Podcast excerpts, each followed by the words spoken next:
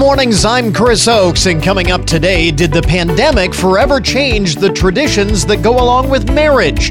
A closer look at the modern post COVID trends among couples who are tying the knot. Also, this morning, Moguls in the Making. It's a competition offering minority students the tools and the opportunity to make their mark on the world. Look at details. In our community and business spotlight this morning, an open invitation to Alan Cramp Wealth Management's anniversary open house. Mother's Day spending will top $25 billion this year, but you don't have to break the bank to find the perfect gift. And from Pyra's Kitchen for Mother's Day, recipes so easy, even dad can make them. This is the Good Mornings Podcast Edition for Friday, May 6th, 2022.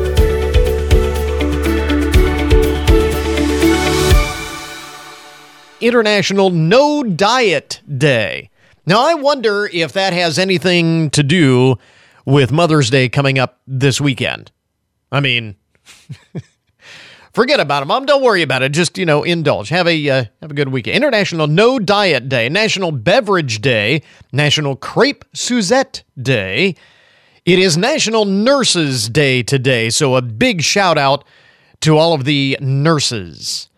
And uh, what a terrific job they have done over the past couple of years, frontline workers during the pandemic, and uh, such a difficult job that we sometimes take for granted. National Nurses Day. It is also National Tourist Appreciation Day.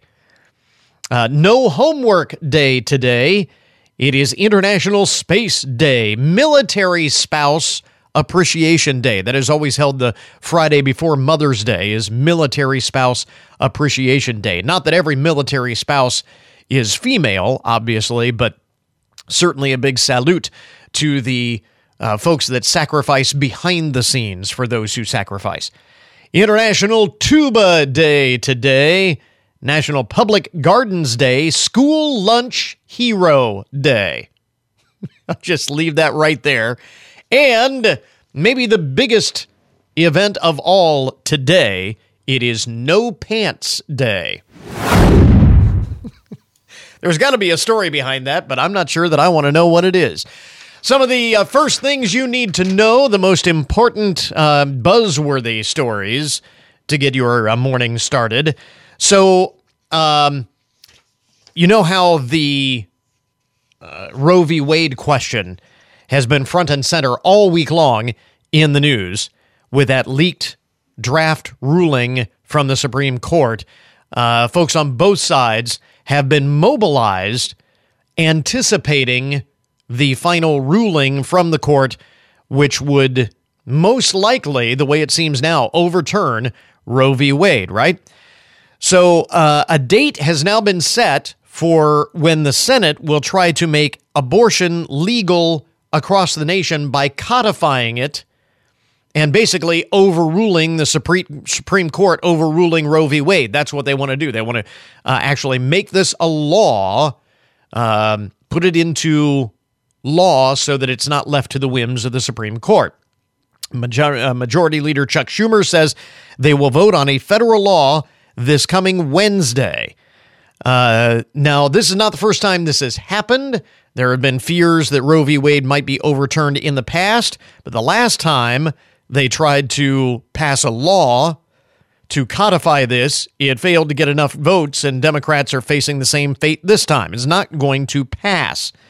But uh, Mr. Schumer says the move will expose Republican efforts to end a woman's right to choose. And this is the thing. I, I read that, and, uh, you know, the Democrats want Republicans to go on the record. Are there any Republicans that are not on the record?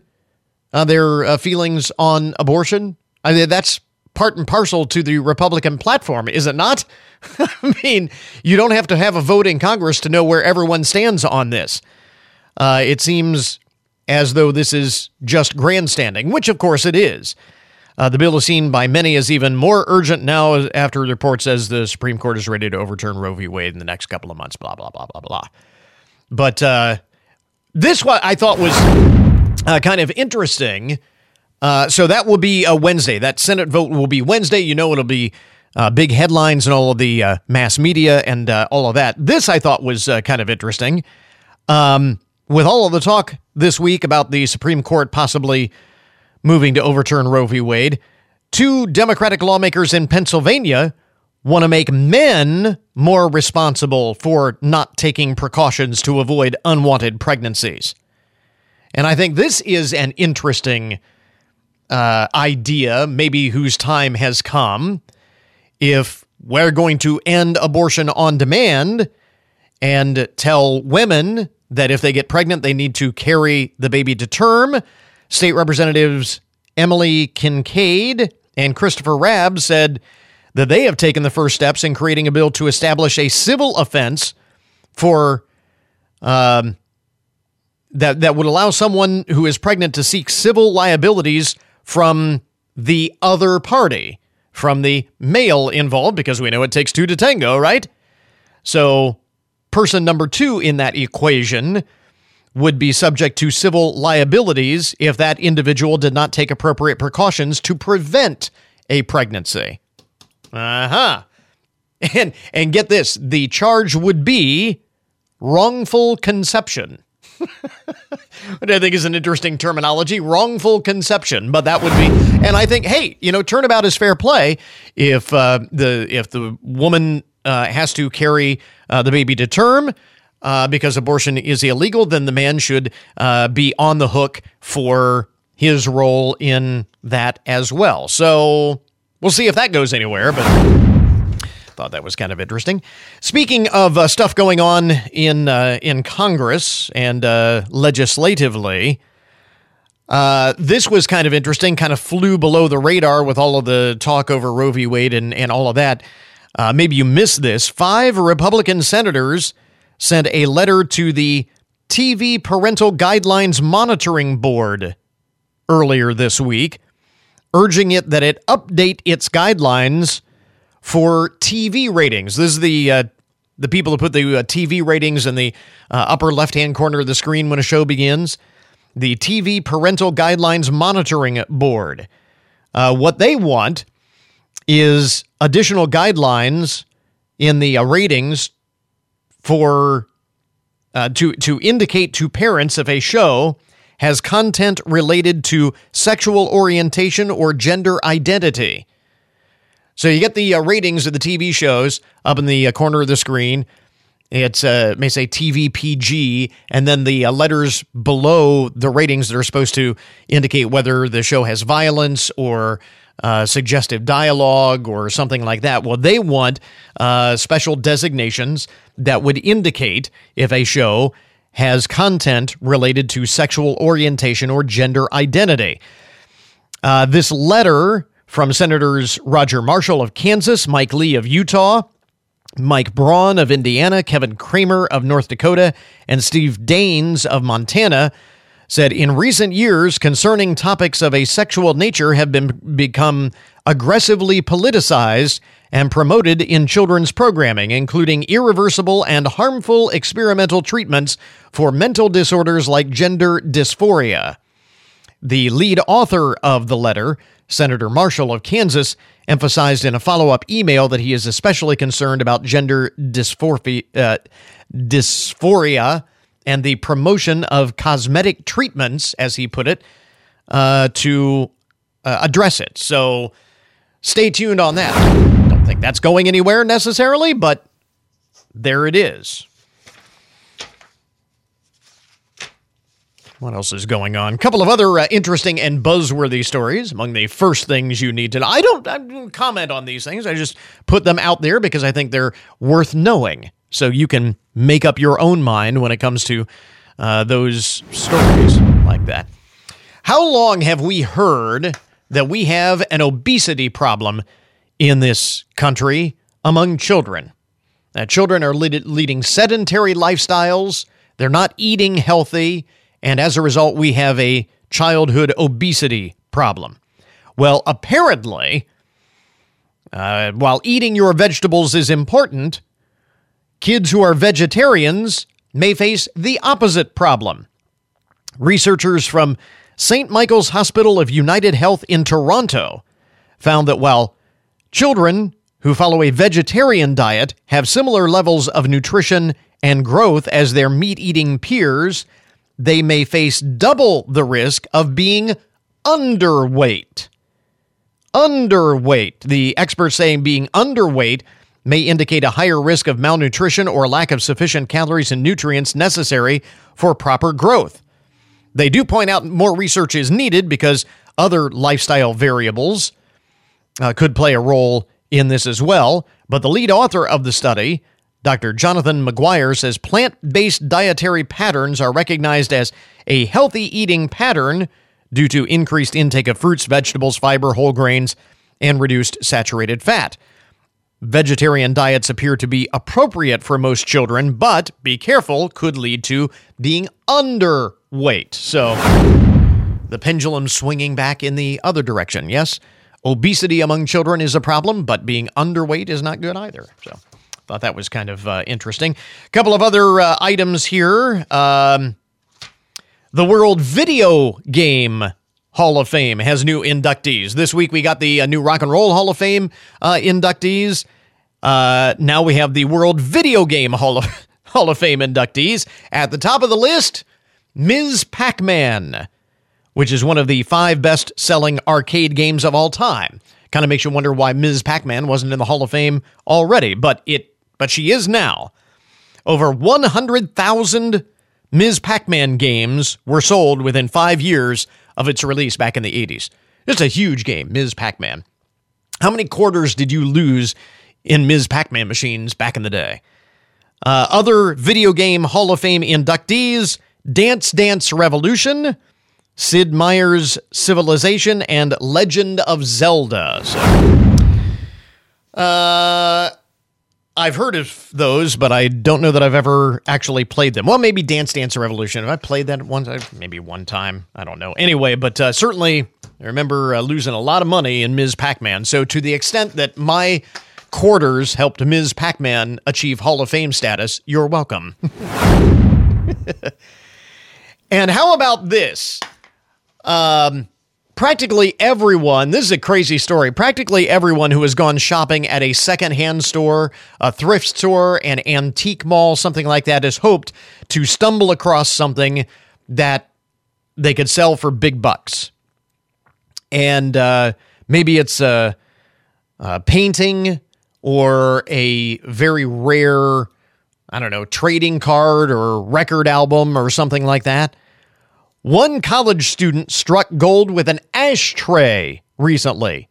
Artnet.com reporting that Terrell Brown, 22 year old senior at Wheaton College, was shopping at his local Goodwill when he spotted a peculiar looking ashtray. The item, which was still in its box, was priced at $10 and featured a depiction of an angry looking girl with a bowl cut hairstyle smoking a cigarette. Now, again, you know, ashtrays uh, kind of quaint uh, artifact of an earlier time when smoking was uh, more socially acceptable. But so this was the uh, design on this ashtray.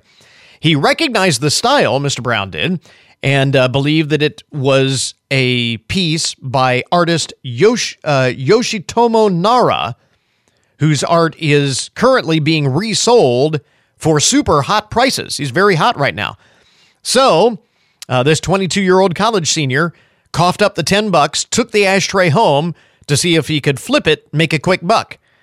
Um, he uh, authenticated the piece. He learned that it was indeed a Nara piece, put it up on eBay, and it sold for $2,860, which works out to be a 30,000% profit.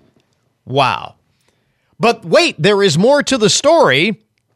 Some people of late uh, have. Uh, what's interesting is that Mr. Brown's story isn't the only one. Several people have uh, lately been finding original Nara pieces in thrift stores, selling them online for a tidy profit.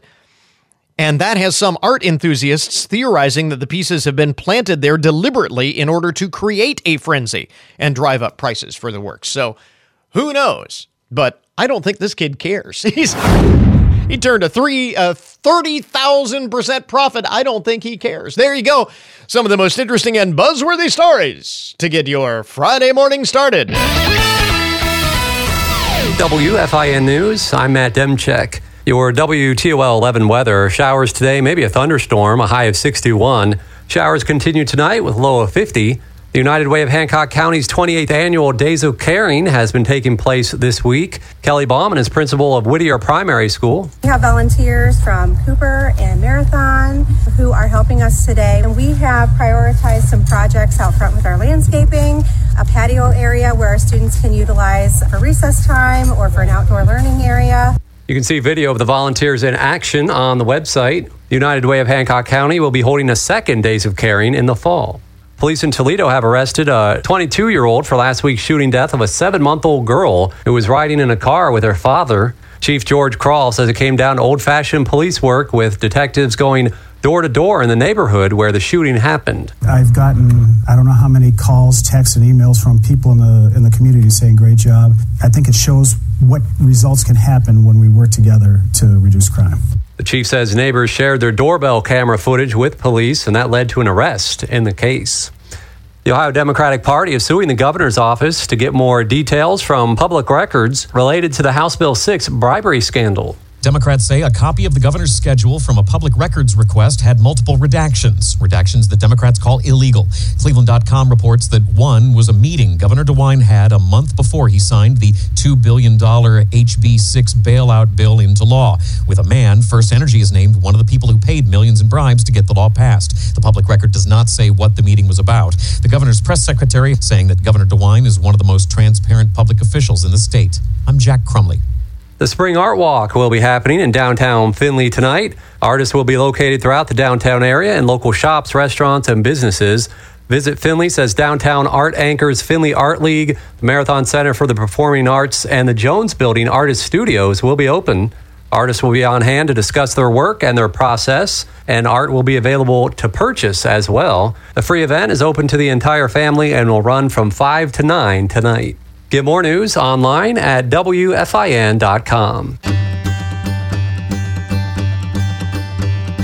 Of course, a lot of couples either delayed or dramatically scaled back their wedding plans over the past couple of pandemic years. And just like everything else, big nuptial celebrations are back in a big way. Nearly two and a half million couples are expected to tie the knot in the U.S. this year, making 2022 the year of the wedding. Joining us to uh, share some of the latest wedding trends is Shutterfly wedding expert Claire Roche. Uh, Claire, what are some of the top trends you are seeing at spring and summer weddings this year? Yeah, for sure. You are right. There are lots of weddings happening this year. So there are new trends, things are changing. I think the, the number one thing that I'm seeing with couples across the board is that they're getting more creative, which I think originated out of 2020 where we had to get creative. Yeah. And we had to be thoughtful and change things because things we relied on before just were not happening anymore. so we had to get creative if you wanted to get married, which I think ultimately served us. It was definitely hard at the beginning, but now we've carried it into this year and couples are having more fun with their wedding planning. They are doing things because they want to do them, not because they have to do them or because they feel like they have to do them. And ultimately they're creating days that feel more honest and true to who they are as a couple and are just more enjoyable for them and their their friends and family. Um, I'm still seeing some bigger weddings, but a trend that I really am seeing continue is smaller weddings. I am at weddings just about every weekend as a wedding planner, so I'm seeing this in real time.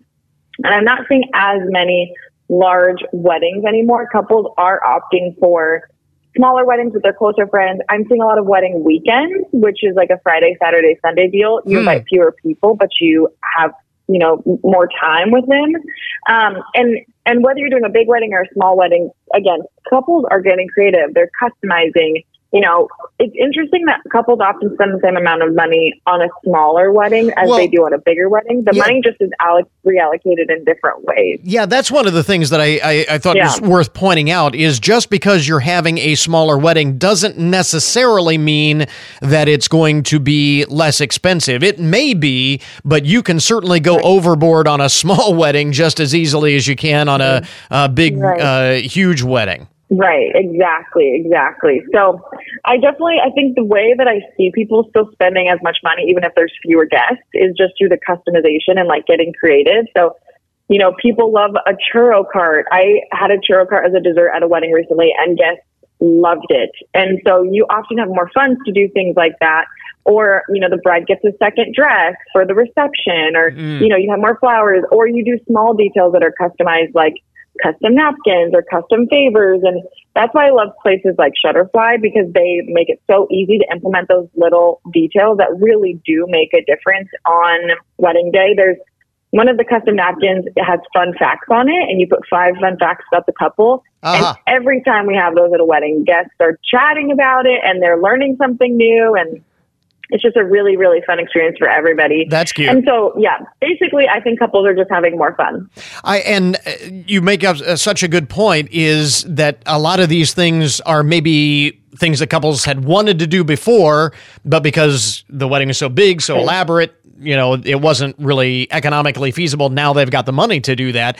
So I guess that's uh, tip number right. one is to, you know, uh, continue to allocate funds appropriately. What other advice would you give to someone who is just beginning to plan their wedding at this point? Yeah, I definitely encourage that you celebrate, right? After you get engaged, there is people are bombarding you with wedding planning questions take time to celebrate and just not talk about wedding planning because once wedding planning starts, it really does not stop, right? Until the wedding, which can be a lot. So, encourage you to celebrate, set a budget, which is obviously the least fun part of wedding planning, mm. um, and then pick your venue. Pick your venue, set a date because you need a date to really book anything else like your DJ, planner, photographer, florist, right. so on and so forth. Super, super value to have a date. But really, I think my biggest piece of advice to couples who are planning their wedding is to prioritize. Pick your top three things with your partner that you really care about and be committed to making those things happen and focus on those things and focus on what truly matters to you. And don't get too caught up in the little details that don't matter as much to you and, and just have a flexible mindset with all of it. You know, like we said, uh, a lot of couples delayed their plans during the pandemic, or they scaled back and had something smaller with the idea that we're going to have a, a, bigger party when we can, and now we can. So, uh, a lot of people in the wedding market right now, along with those couples who are just starting to plan. So, that means getting married in 2022 comes with some unique challenges. How are couples navigating those things like higher prices, limited availability, and so on? It's definitely challenging. I, um, as I plan weddings for other people as a wedding planner, I'm in this every single day and I'm experiencing it firsthand. So I totally get it. It's very real. Um, but what I've encouraged couples to do is to, again, prioritize. I really think that just is so, so helpful to pick your top three things that you really care about, focus on those things, and, and go into wedding planning with a flexible mindset. Be willing to understand that you will do everything in your power, or your planner will do everything in their power to make it all happen. But with the nature of how the wedding industry right now, go in with a flexible mindset. Focus on what matters. You're marrying your partner you're throwing a party, your people are going to be there, and it's going to be great. Yeah, so, maybe yeah. Even, maybe even flexibility on a day. I, I see a lot more of like Friday weddings or even Sunday weddings, afternoon weddings right. as opposed to evening yeah. weddings. So yeah, yeah, a lot of uh, people thinking out of the box, uh, kind of out of necessity at this For point. Sure, yeah. But it is like you were saying earlier, right. uh, interesting that we're seeing uh, some of the old traditions kind of fall by the wayside. People creating new traditions or new things that maybe they thought about before. This gives them the opportunity to do that. Mm-hmm. Oh yeah, exactly. That's that is actually another huge trend that I've noticed in the last couple of years is traditions are dying off. Yeah. Uh, bouquet and garter toss are happening less and less at weddings. Right. Cake cutting sometimes just doesn't even happen at all. So mm-hmm couples are just getting more creative. They're yeah. doing what they actually want to do. I, and you know, we talked at the at the outset of how would the pandemic change things moving forward. Here's a great example of uh, ways that you know yeah. things are uh, very much different now moving forward. Again, uh, Claire Roche is a Shutterfly wedding yeah. expert with us, talking about the latest wedding trends for 2022. Where do we get more information? Shutterfly.com or find us on social media platforms like Instagram or TikTok. We've got lots of tips and tricks and inspiration to make wedding planning easier for you. We'll link it up on our webpage. Claire, thanks very much. Thank you so much. Well, it is high school graduation season when young people everywhere will hear the message that the future is a blank slate just waiting for you to go out and change the world. And for those who are inspired to do just that, we are joined by Reggie Willis. He is Chief Diversity Officer at Ally to tell us more about the Moguls in the Making competition, which offers HBCU students the opportunity to learn vital business skills while competing for valuable scholarships and paid internships. And uh, Reggie, what is the Moguls in the Making competition? Explain uh, more about this. Sure. Good morning, Chris, and thank you for having me. Um, I couldn't be more excited to talk about the Moguls in the Making program. So it is a great three and a half day event where we bring in 60 students representing both public and private HBCUs. And the goal is really for them to come in. Um, they're going to spend the three days with us. We fly them into Charlotte and they spend time really solving economic mobility issues for the Charlotte area from, and it ranges from healthcare to energy to food to transportation. And the goal is for them to come in and pitch their competition to competition. So they pitch their solutions and then they end up getting judged at the end of the um, event. And we, you know, like you said earlier, we give out scholarships, we give out internships, and it is really just for us, it's an experience um, that we have enjoyed. We look forward to. We mark our calendar every year for it. So it's been a great event. So, uh, so there are 60 uh, participants who have the opportunity. How many students then are ultimately selected? And once they are selected, uh, how do they participate? Yeah, so so once they're selected, like I said, they come into Charlotte, mm-hmm. um, and we, we select the students along with. So we've got partners. So the Thurgood Marshall College Fund and the Sean Anderson Fund. So probably know them better as Big Sean. So they um, TMCF goes through the selection process. So once they apply, that we, we select teams of four. So out of the 60 students, they they represent um, 15 teams, right? So and there's um, okay. teams of four, and so we pick those students, and then they come into Charlotte to you know for the competition. Uh, by the way, we kind of uh, framed this conversation by referencing high school graduation season. Is this competition limited to incoming college freshmen? So right now it is for um, the, okay. for college students. So you can't do if you're an incoming freshman, you have the opportunity to apply. But typically, we, we see sophomores, juniors, and seniors I applying see. for the program. I see.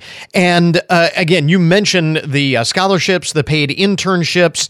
Uh, are those you reference the fact they come into Charlotte and you talk about uh, uh, solving issues within the Charlotte area uh, are are they uh, required to stay in that area, or do they take those ideas and such back to their own areas? How does that work? Yeah, so um, we've had a lot of the students, the, the solutions they come up with stay in the Charlotte area, but mm-hmm. by no means we are trying to create access and opportunity for these students. So we want their minds to expand and explore as far as they can. Um, and, and you mentioned, so for the top three teams, we have a $20,000 scholarship for each team member. For the first place, for second place, we have $10,000 scholarships for each team member. For third place, we have $5,000 scholarships for each team member. And just for participating, the remaining um, students get a $1,000 scholarship to go back to school. With. Wow. So uh, there are uh, some pretty substantial rewards to be had here. And talk about why these opportunities uh, are so important, specifically for HBCU students. Absolutely. So um, when we do the data and we look at the research, less than 1% of venture capital dollars go to African Americans, right? So when you think about access and opportunities, this is really what the program is about, is to provide those, um, you know, both Black, Hispanic, Latino students an opportunity and access to um, think big and to, to do even bigger, right? To really think about what opportunities they have for them and how do we actually act as a conduit for those activities that take place. So we allow them to experience being in a corporate setting. We allow them to um, let their brilliant minds expand as far as trying to create solutions and really get them thinking about what does it mean to be an entrepreneur or an intrapreneur if you're going to stay in corporate America, and how do we kind of you know um, fire up those juices for those students to think big. So that's really what the program's about: is that access and, and allowing them to understand that they, they have the ability and the capability to really make a difference as they move forward. And you know, again, we reference that you know inspirational message that you often hear this time of year that the future is a blank slate. Go out and change the world, and uh, this really is an opportunity to drive that point home. That that applies to everyone, uh, even minority students, and to to really uh, help them take that to heart. Uh, exactly. And, and for us at Ally, we really feel like we're delivering on our mission to do it right by providing, you know, mutually beneficial opportunities and leading by example for these students, right, to create diverse spaces, to create inclusive environments for them to think uh, about what their future could be. So it's, it's um, critically important to us.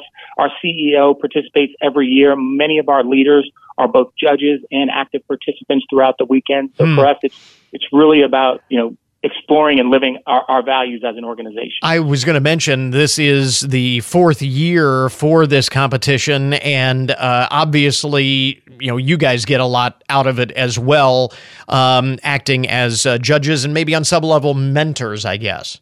Yes, so we, we provide mentoring and coaching. Many of our employees participate throughout the weekend. And so, just to give you kind of an order of magnitude, we've had 150 students go through the program. Of those 150, 36 have taken us up on on internships. And of those 36 interns, we now have 12 full time hires that are working with us currently. That is a, uh pretty good record there. So, how can students who are interested apply? Uh, what is the deadline? Kind of give us the nuts and bolts of this. So for students to apply in the Moguls program, students must be current. Full-time rising sophomores, juniors, or seniors, as I mentioned before, they've got to have a, a 2.75 or 3.0 GPA. So um, we're accepting applications through May 15th. So the Okay. deadline's coming soon. But you can all, you can go to our website at ally.com forward slash moguls. Again, that's ally.com forward slash moguls. Such a tremendous program. Reggie Willis, again, Chief Diversity Officer at Ally, with uh, information on the Moguls in the Making competition.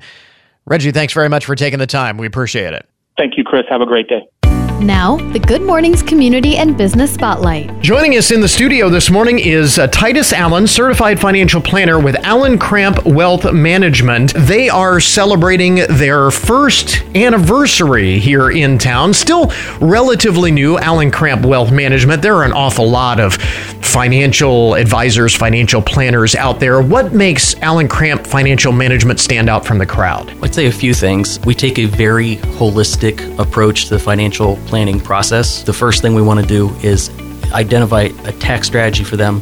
And then once we do that, we're going to look at healthcare. Are these assets structured in such a way that um, if one of the partners gets sick, it's not going to take the other partner out uh, from a lifestyle standpoint. Once we get those things nailed down, then we start looking at their legal work, estates, wills, trusts, uh, and then we look at risk management. So our position is don't take more risk than you have to to live the way you want. You call it a mousetrap approach, where you're looking at everything. Everything. So by the time we're done, every uh, quarter, money comes in. We know where it's going. Uh, we know what the main objectives are for for each set of money, and, and wealth accumulates that way.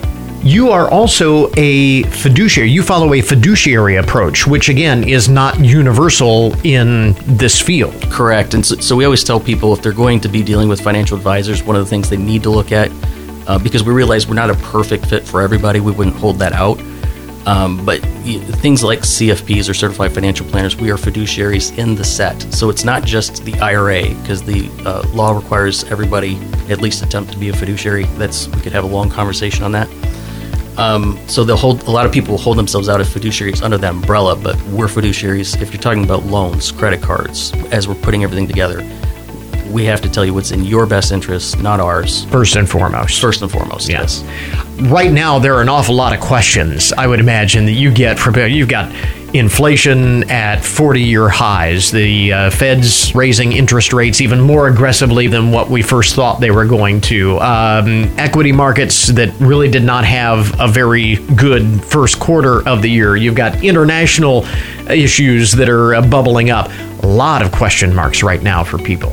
Absolutely. And when you go pumping trillions of dollars into the system for months on end, you start to create correlations that previously did not exist. And so this is a front row seat to that. People get told their whole lives you put the stocks and the bonds in your portfolio so that one goes up, the other goes down. That's certainly not happening this year. And so that's another thing when it comes to putting portfolios together, not just operating from just a stock bond uh, perspective. And so a lot of the clients that come in, because um, we can help manage within the 401ks that they have and leave them at work, or sometimes we actually take over the whole plan at work depending on the size of the company. Uh, but that's one of the challenges with just people off the street with their 401ks is generally speaking, too many of them only have access to stocks and bonds. Mm. Um, and we're not saying those are bad. It's just um, there needs to be other things, commodities, gold, you have access to that, that can, um, in this type of environment, help offset the volatility in the other two markets. It strikes me that if people are hearing you speak and have no idea really what you're saying because it's you know talking about there that's a perfect example of why they need a financial planner because anyone can make money in a market that's always going up 100%. So you go in these cycles where nobody needs an advisor when there's uh, high growth and low inflation like we just came off monkeys at, with darts at, at a dartboard are going to do just as well as a lot of the advisors but when math starts to matter. And this will be one of those years. So, you have an open house coming up later today to introduce yourself to folks who may not be familiar uh, with you to celebrate that uh, first anniversary. Give us the details on this. Uh, 4.30 to 8, and we're located directly across from uh, the Marathon headquarters where the old Reeks building. And we've spent some time just updating it. You know, that was a big part of Findlay history, and Rod and I are big Findlay advocates, and uh, we do eat our own cooking. So if you look around downtown, we, we have a few few buildings, and we're always looking to invest in Findlay. And because that is the same time as Art Walk is going on, you have you're kind of tied into that as well. Yes. Again, want to be part of the community. Want people to know that we're here. For a long time, it's more of the, the marketing was more of uh, Findlay's best kept secret. We would seriously ask people, "How did you find us?" Um, and since we moved, it's like, well, I guess it's time to let people know that we're here. And, and, and so this is our uh, invitation to people to come uh, see what we're about. Again, Titus Allen is certified financial planner with Allen Cramp Wealth Management in the community and business spotlight this morning. Titus, thanks very much for dropping by. We appreciate it. Thank you, sir. The Community and Business Spotlight is a promotional advertisement paid for by the featured sponsor. Well, don't look now, but Mother's Day is right around the corner, and this year, consumers will spend an estimated $25 billion plus on mom well, not on your mom specifically, maybe, but uh, joining us this morning is lifestyle expert Bethany Braun Silva with uh, some gifting ideas uh, to bring a smile to any mom's face. Uh, one of the, obviously, Bethany, one of the uh, biggest retail holidays of the year. Uh, so you have some tips on making the whole gifting process a little easier. Yes, you know, it's not only important to know this year's top gifts, but also the best ways to get them. But I will tell you a few of the trends that we're seeing include flowers, jewelry, and sweets. Those spa visits, restaurant meals, and even electronics continue to see record levels of spending. But if you're wondering how to get these gifts into your mom's hands, DoorDash has everything you need to treat mothers this Mother's Day, including those restaurant meals, baked goods, traditional gifts, alcohol, and now they even even have flowers. So this Mother's Day, you can order mom a beautiful bouquet of flowers available on demand through DoorDash. And actually, they've partnered with more than 4,000 local and national florists across the country for on demand delivery. And this really is the best way to send flowers to all the moms in your life, whether you want to schedule a delivery in advance or send a bouquet across the country or even have flowers delivered on demand. DoorDash is making it easy and very convenient to gift moms mom flowers this Mother's Day. And removing all the excuses now. So no more excuses for missing it. Uh, you know how we all know this. Moms uh, generally put themselves last. They generally put everyone else in the family be, uh, ahead of them, sacrifice on beauty and style and so on and so forth. You have ways that we can gift uh, mom uh, basically the best version of herself. Tell us about this. Yeah, I mean, I know this all too well. I'm a mom of two boys and I spend a ton of time with them and it really does bring me so much happiness. But sometimes I just want to get dressed up and do a day with my girls. So this Mother's Day, I recommend finding a cute and fashionable dress for every woman on your list, including yourself, of course. And for that, I turn to Kohl's. So whether you're attending a brunch or you want to give the gift of some must have staples, Kohl's exclusive Draper James RSVP, Simply Vera Vera Wang, and Lauren Lauren Lane for Sonoma Collections has something for everyone. There's florals, there's stripes and patterns, and there really is, it's such a fun way for moms to express their personal style and their taste in clothing. So Kohl's is here to make shopping a breeze for everyone, especially for all the moms in your life. So you talk about style. Uh, what about the what about beauty? Uh, you have uh, something here to enhance uh, mom's beauty routine or beauty regime. Mother's Day is really all about making mom feel her best while she spends time with loved ones. And if we feel good on the inside, we're going to want to show it on the outside. And we talk a lot about skincare, but today I want to focus on hair and especially curly hair. If you're a curly girl, you know that your hair needs a little extra love. So for those curls that transform through heat, color, protective styling, and more, Diva Curl offers the Curl Bond Repair line that allows you to live your curls without the fear of damage in just one wash. DevaCurl's patented Curl Bond Complex is dermatologist co-developed, backed by science, and is stylist approved. It repairs broken bonds and recoils curls from the inside out, helping curls to flex through heat, color, detangling, and everything in between. And all the DevaCurl Curl Bond products are made with everything curls love and nothing they don't. So they're vegan and cruelty free and made without sulfates, silicones, and parabens. And I have to say, this really is such a great gift idea for any mom on a curly journey. And you can find more information about those DevaCurl products over at devacurl.com. Lifestyle expert Bethany Braun Silva with us this morning. Some uh, great ideas to bring a smile to all of the moms, uh, the face of all the moms in your life.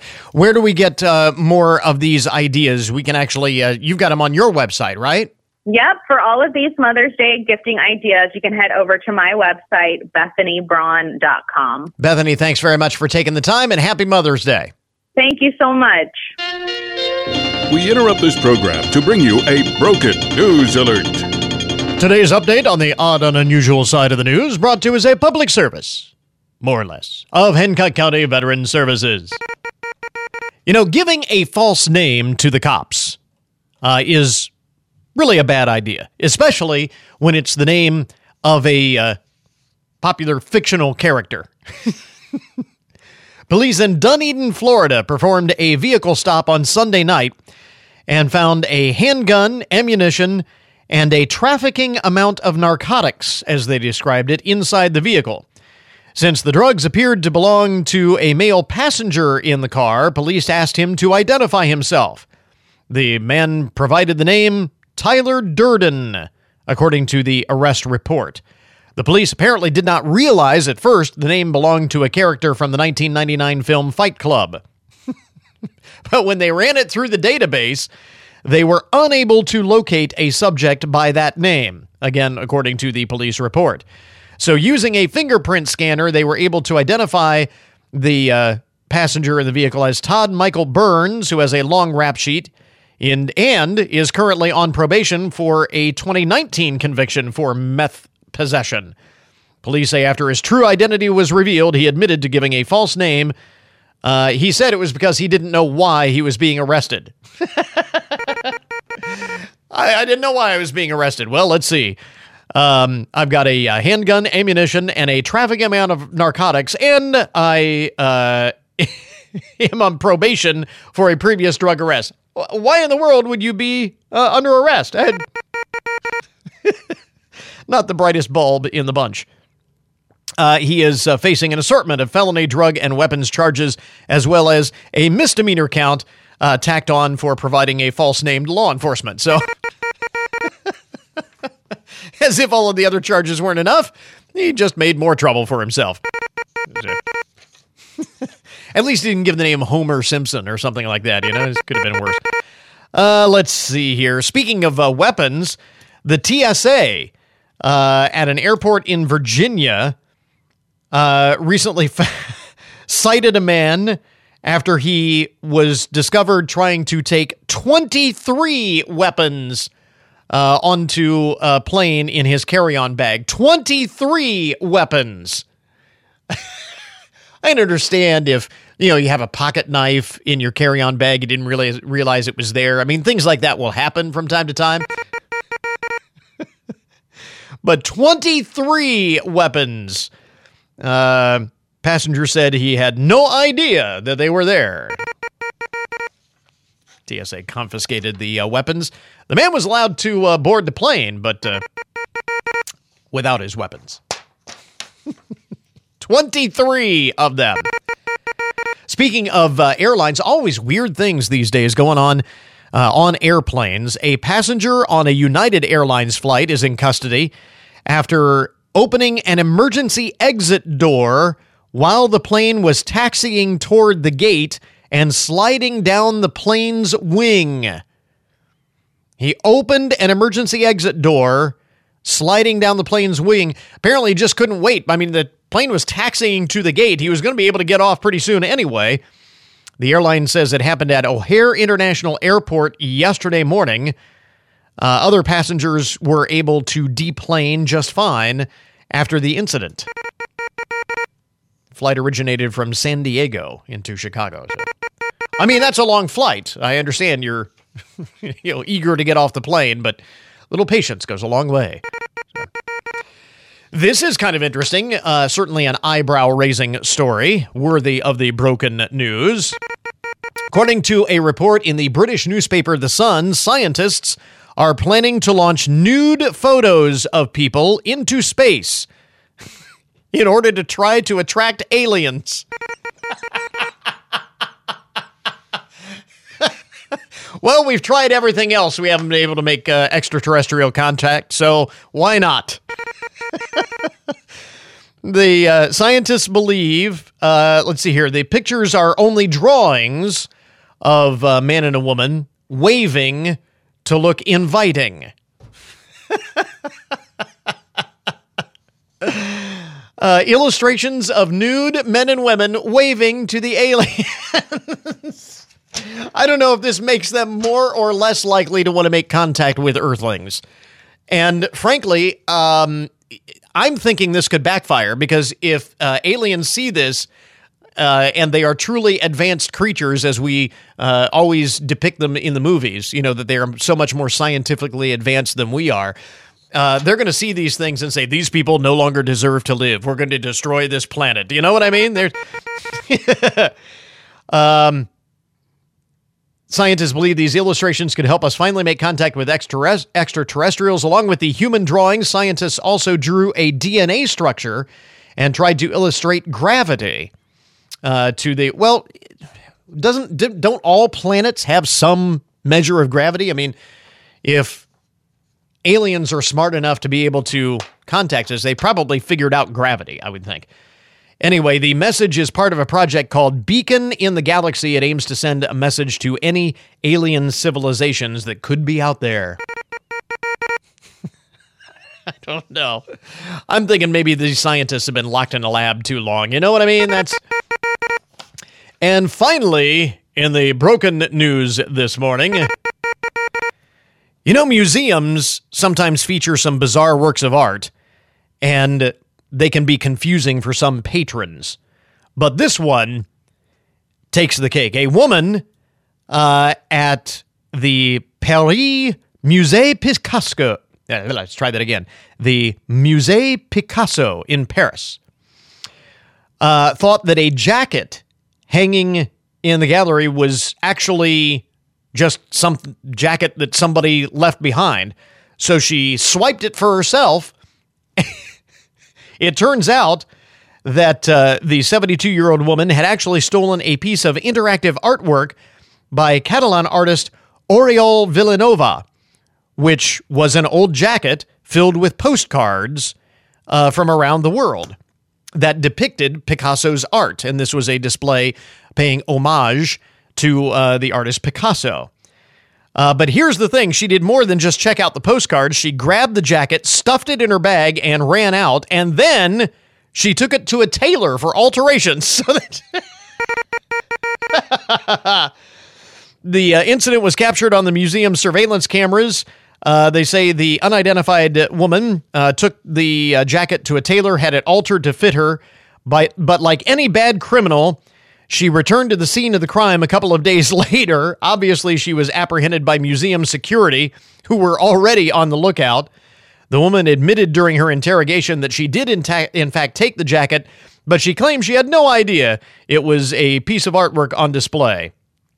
Uh, police searched her house and found the rest of the artwork, and uh, also uh, they then reported that the sleeves of the jacket had been shortened. The case was eventually dropped. She was let off with a warning, but she is now um, under guardianship, it says here.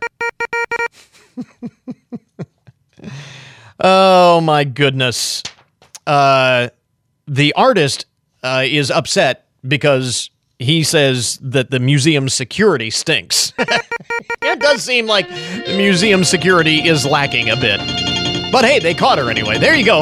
Uh, that is the broken news this morning. This update on the odd and unusual side of the news brought to you as a public service, more or less, of Hancock County Veteran Services. We now return you to your regularly scheduled programming. This is Ed Valence with OSU Extension. It's planting season. Drivers will be sharing roads with tractors and farm machinery. Be alert for slow moving vehicles, especially on roads with limited visibility. Watch out for equipment pulling in and out of fields. Drivers and farmers, let's work together this spring to keep our roads safe and accident free. This message from WFIN and 95.5 FM.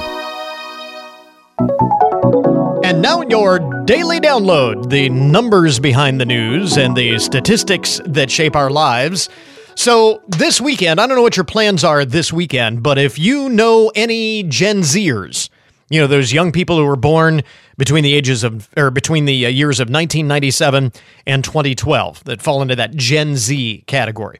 If you have any Gen Zers, maybe your kids are now grown and they're in that, uh, that age range. You might want to think twice, reconsider before visiting their homes. And here is why. According to a new survey, one in four of that demographic, Gen Zers, have never cleaned a toilet.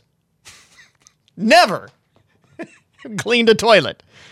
Furthermore, more than a third of Gen Zers admit that they don't pick up, pick up after their dogs when they're walking them.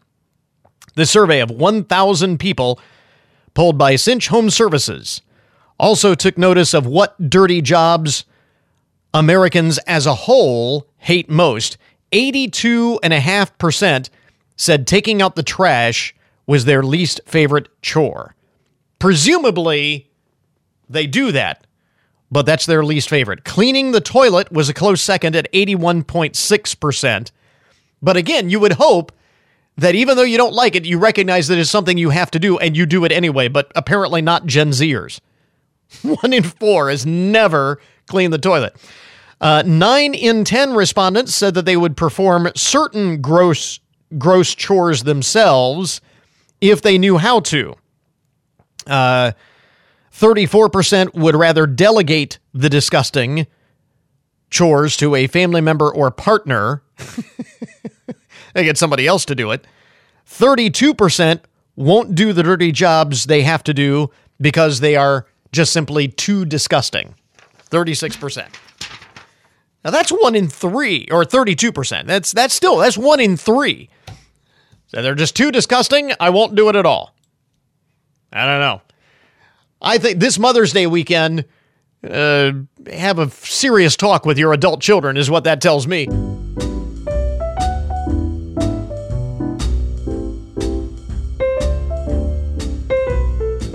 You know, I really hate days like this. Me I mean, days that because there's no sunshine. This I know. these are the kind of days where you have to turn on the lights in the house Yeah. even in the middle of the day because it's just not bright enough. Right. With the sun streaming We through the need windows. some We need sunshine. some sunshine. Good news is, uh, it looks like it's going to be a little nicer over the weekend, and next week is going to be gorgeous. Yeah.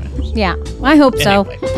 Anyway, my wife Kyra has joined us in the studio this morning. It is time once again for another collection of easy to make recipes from Kyra's Kitchen. So easy, in fact, that even dad can make them. Yes. So, Good Mother's Day stuff here. good Mother's Day stuff. uh, recipes so easy, even dad can make them. Yes. And uh, we begin with one that actually was uh, sent to us by uh, Beverly Gossman. Uh, Yep. Bev is a uh, regular listener, and uh, she uh, sent a couple of uh, recipes. This is one of them for what she calls pasta spaghetti pizza. Yes. So a half a package, an eight ounce of eight ounce uh, spaghetti, Mm-hmm. uh, one egg, quarter cup of milk, a half a cup of mozzarella cheese, a half a teaspoon of garlic powder, a quarter teaspoon of salt, and then your toppings for your spaghetti. Mm-hmm. So break your spaghetti into two inch piece, pieces. Cook as directed, drain and cool. In a large bowl, beat your egg, stir in your milk and your mozzarella cheese, your garlic, garlic powder, and your salt. Add your cooked spaghetti, stir until thoroughly combined, and then grease a nine by nine inch pan or, you know, one similar. Um, spread spaghetti mixture uh, in the bottom of the pan and bake for about 15 minutes at 375 then remove from the oven reduce your heat to about 350 degrees spread your sauce over your noodles Your spaghetti sauce. yes your Yeah. spaghetti sauce or your pizza sauce if you prefer that Okay. that's fine You Could do that. yeah uh, sprinkle with some oregano i didn't have any oregano so i used my italian seasoning which Ooh, was okay. good too Yeah. um, mozzarella cheese, uh, pepperoni, and any other toppings. that Whatever other like. toppings that you like, because, you know, it's pizza. So. Yes. Uh, then um, sprinkle with some more mozzarella cheese peace if you want. so, however much cheese you like. Yeah. So, a lot of people, some people like lots of cheese. Like that extra cheese. Yes. Yeah. Uh, bake for about 30 minutes. Let stand for about five minutes. Slice and serve. Yeah, it's real easy. It was uh, Yeah. really yummy. We had it uh, earlier this week. So, Beverly, thank you very much for that uh, recipe. And again, easy enough that even dad can make it. Uh, to go along with that, we have a side of roasted vegetable salad. Yes. So this is half pound of half pound bag of Brussels sprouts, uh, thinly sliced. Uh, one cup of sliced carrots, ten ounce uh, red uh, red cabbage chopped. Uh, one eight one eight ounce package of shelled uh, Edamame beans, and these are sort of a bean that's a cross between a lima bean and a kidney bean, but a little bit smaller and crunchier, and they're used on salad a lot. Okay. Um, then three tablespoons of olive oil, salt and pepper to taste, and balsamic glaze. So preheat your oven to 425 degrees. Spray a large baking sheet with cooking spray. Put the vegetables in a large bowl. Add the oil, seasoning with salt and pepper. Toss, coat, arrange, and on a single layer on the baking sheet. Roast in the oven for about 30 to 40 40 minutes. Um, I uh, would toss them, you know, a couple times. Okay. Stir them around. All right. So, like Um, every 10 minutes, you bring them out and I don't know about or- every 10 minutes, maybe once, once or twice. Oh, okay. So about midway through. Yeah. All right. Yeah. Um, and then uh, make sure they're golden brown and a little crisp. Let cool on the baking sheet.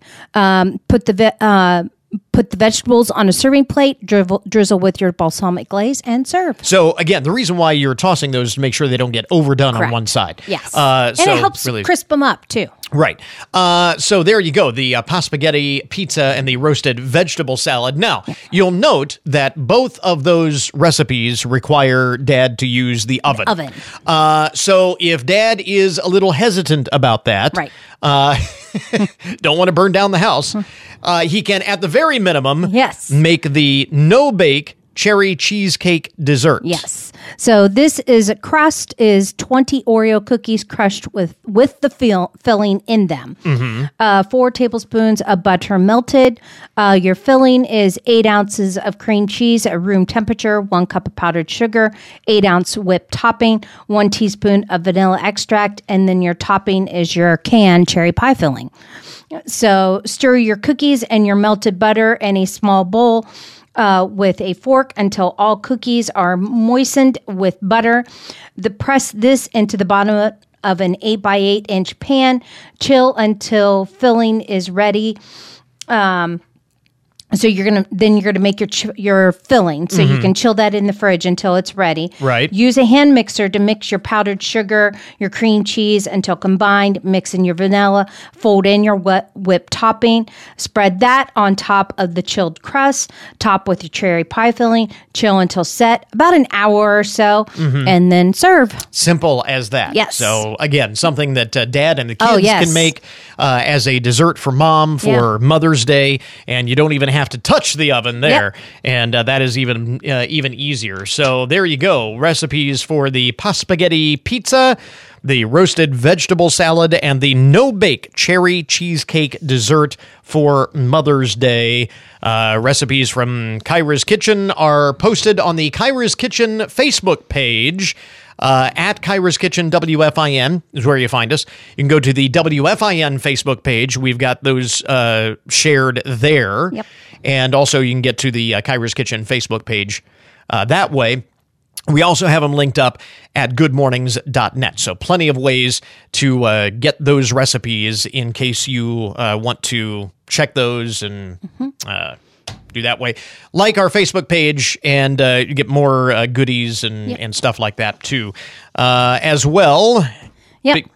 Are we running some time? I hope everybody has a good Mother's Day. Yes, absolutely. I want every mom to have a great Mother's Day and enjoy some great recipes. there you go. Uh, some some grapefruit. Whatever you do, Mom, don't uh, don't cook yourself. Yes, Uh, please don't cook yourself. either have let them do it. Either either have dad and the, Yep. the kids uh, make you dinner with some of those recipes, or at the very least, go out and and Right. uh, uh, just stay out of the kitchen. The- you, I know you're uh, you're going to be uh, doing a uh, shopping trip this week. Yes, I'm taking off. I'm going to Columbus. Yeah. I'm Doing going a- to Columbus and be with my bestie for the weekend. Yeah, because so- somebody else is going somewhere to rep yeah, soccer. I'm, well, we're, I'm You're have my own gone. You're gone. So I, thought, was like, fine. I I'll thought go. the best thing that I could do for Mother's Day is get out of the house.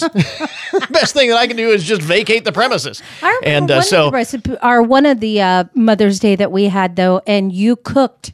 You did sweet and sour chicken Once. with the boys, Once. and it was really good. And Yeah. I was very impressed. And it was when the kids were really, really young. So yeah, that was a long time ago. but he did it, and it was Anyway. good. So guys, you can do it. There you go. It's a walk down memory lane uh, here this morning. Uh, if you, by the way, uh, thanks again to Beverly Gossman for the uh, recipe. If you have Yes, one that you want to share, uh, you can uh, you can post it to the Kyra's Kitchen Facebook page. If you uh, like it, you uh, like Mm-hmm. our page, you can post uh, that way. You can email it to us or, or whatever. And uh, if there's something you are looking for, Yes. uh, by all means, let us know, and uh, we'll get Kyra on the case, uh, case I there. always like new recipes. Absolutely. My wife Kyra, uh, with her recipes from Kyra's Kitchen this morning. Kai, thanks very much. You're welcome. And that will finish off our podcast for today and close things out for the week. I Want to thank all of our guests, of course, for joining us uh, on the program. Remember, you can get more details on all the things we talk about each and every day on the show at our webpage. Go to goodmornings.net. We are always on 24 7 on the World Wide Web. You can also connect with us on social media. Shoot us an email if there's something you want to share directly. Sign up for our daily email newsletter and more. It's all at goodmornings.net. So until Monday morning, that is Good Mornings for this morning. Now that you've had a good morning, go on out, make it a good day, a great weekend. Happy Mother's Day. We'll catch you back here next week.